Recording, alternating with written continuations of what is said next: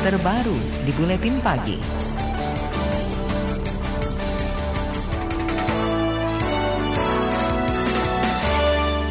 Sejumlah anggaran tidak wajar terungkap dalam rancangan APBD DKI Jakarta 2020. Anggota DPRD DKI dari Partai Solidaritas Indonesia atau PSI, William Aditya Sarana membeberkan beberapa temuan dari penelusuran terhadap rancangan anggaran yang sempat dirilis di situs resmi Pemprov Jakarta. Temuan tidak wajar itu antara lain anggaran pembelian lem Aibon yang mencapai 82,8 miliar rupiah, anggaran pengadaan komputer untuk SMK negeri sebesar 132 miliar rupiah, anggaran pembelian pulpen 124 miliar rupiah, dan anggaran untuk server Jakarta Smart City sebesar 65 miliar rupiah. Menurut William, anggaran tersebut tidak rasional karena rincian belanja komponennya membengkak di luar kewajaran. PSI mengancam tidak akan menyetujui RAPBD 2020 apabila tidak ada pembahasan serius dan transparan tentang rancangan anggaran tersebut. Kami tidak mau ketok sebelum semuanya dibahas dengan benar-benar. Terakhir yang paling penting adalah kami meminta Gubernur Anies Baswedan, Gubernur yang dipilih rakyat untuk kerja untuk rakyat, untuk segera membuka kembali data anggaran APBD 2020 ke website milik rakyat. Ini bukan uang Gubernur Anies Baswedan, ini juga bukan uang saya anggota DPRD, ini uang rakyat. Masa sih rakyat tidak boleh mengetahui untuk apa uangnya digunakan? Anggota DPRD dari PSI, William Aditya Sarana juga menyoroti kinerja tim gubernur untuk percepatan pembangunan atau TGUPP yang seharusnya mendukung transparansi anggaran. Aditya mengatakan anggaran untuk tim gubernur itu terus naik tiap tahun dengan jumlah anggota yang tidak dibatasi. Namun kinerja tim gubernur tidak sebanding dengan anggaran yang besar dialokasikan. Menurut William, DPRD kesulitan meminta pertanggungjawaban TGUPP karena bukan termasuk satuan kerja perangkat daerah, Dewan juga tidak bisa sewaktu-waktu memanggil mereka. Gubernur DKI Jakarta Anies Baswedan menyalahkan sistem penganggaran elektronik atau e-budgeting warisan pemerintahan sebelumnya terkait temuan anggaran siluman di RAPD 2020. Sistem e-budgeting itu digagas sejak era Joko Widodo dan diterapkan pada era Gubernur Basuki Cahayapurnama. Anies menyebut meski berbasis teknologi digital, sistem e-budgeting punya banyak kelemahan salah satunya masih mengandalkan pengecekan manual, Anies justru menuding PSI tengah mencari panggung politik dengan mengungkap soal temuan anggaran siluman. Saya sudah bicara sebelumnya dan saya kita review. Bedanya saya tidak manggung. Bagi orang-orang baru manggung, ini adalah kesempatan beratraksi. Loh, kalau saya itu bukan saya memperbaiki sistem, bukan mencari perhatian gitu.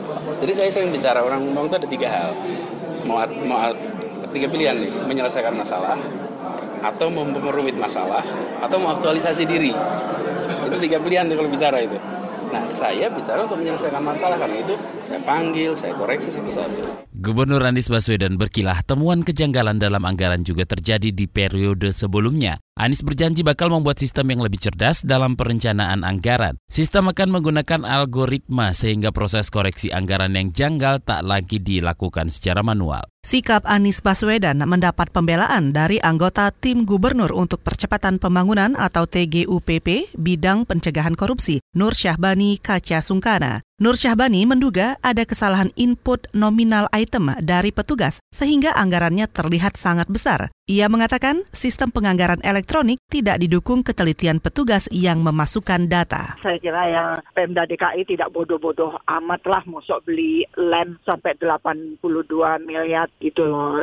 Jadi perlu membaca juga dengan smart juga bahwa kecanggihan teknologi tidak selalu memberikan akurasi karena ada human error dan lain sebagainya gitu. Anggota tim gubernur untuk percepatan pembangunan Nur Syahbani Kaca Sungkana juga mengaku tidak ikut mengawal atau memberi asistensi terhadap penyusunan anggaran 2020. Gubernur Anies dinilai gagal menjalankan perannya dalam mengawasi penyusunan anggaran DKI Jakarta. Sekjen Forum Indonesia untuk Transparansi Anggaran Fitra, Misbah Hasan, mengatakan tugas menyisir anggaran tak hanya berhenti di level kepala dinas, tapi juga harus dilakukan gubernur. Menurutnya temuan anggaran siluman itu merupakan indikasi korupsi sejak proses perencanaan. Misbah turut mempertanyakan kinerja tim gubernur bidang pencegahan pemberantasan korupsi yang diketuai ex-pimpinan KPK Bambang Wijayanto. Semestinya anggaran-anggaran tak wajar bisa diendus lebih dulu oleh tim tersebut. Sementara kelihatan sendiri mekanisme pengawasan maupun pengendalian yang dilakukan oleh Gubernur DKI Anies Baswedan sendiri itu sangat lemah itu ya. Ini terbukti munculnya beberapa item yang tidak match antara program kegiatan dengan komponen kegiatan gitu Mbak. Itu tadi Sekjen Forum Indonesia untuk Transparansi Anggaran Fitra Misbah Hasan. Tanggapan serupa juga dilontarkan pengamat perkotaan dari Universitas Trisakti Yayat Supriyatna. Menurutnya, Anies patut disalahkan karena tak mampu mengawasi penyusunan APBD yang berada di bawah tanggung jawabnya. Ia mencurigai ada upaya penyelewengan berupa anggaran atau proyek titipan. Yayat juga mengkritik sikap Anies yang selalu menyalahkan pemerintahan sebelumnya begitu kejanggalan terungkap ke publik. Menteri Dalam Negeri Tito Karnavian berjanji mengevaluasi APBD DKI Jakarta terkait temuan beberapa anggaran siluman. Meski demikian, menurut Tito, evaluasi itu harus menunggu mekanisme internal di DKI Jakarta, yakni pembahasan antara pemerintah daerah dan DPRD. Jika sudah dilaporkan ke Kemendagri, Tito bisa mencoret alokasi anggaran yang dianggap tidak tepat sasaran. Ya kita lihat aja nanti kan masih ada mekanisme internal dulu di sana.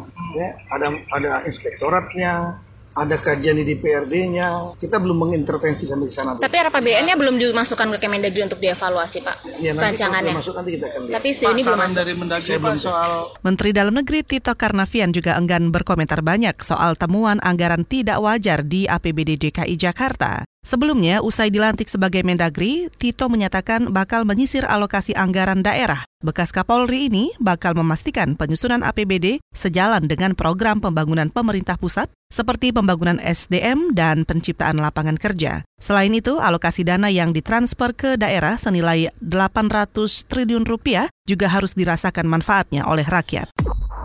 Anda tengah mendengarkan KBR, radio berjaringan yang berpredikat terverifikasi oleh Dewan Pers.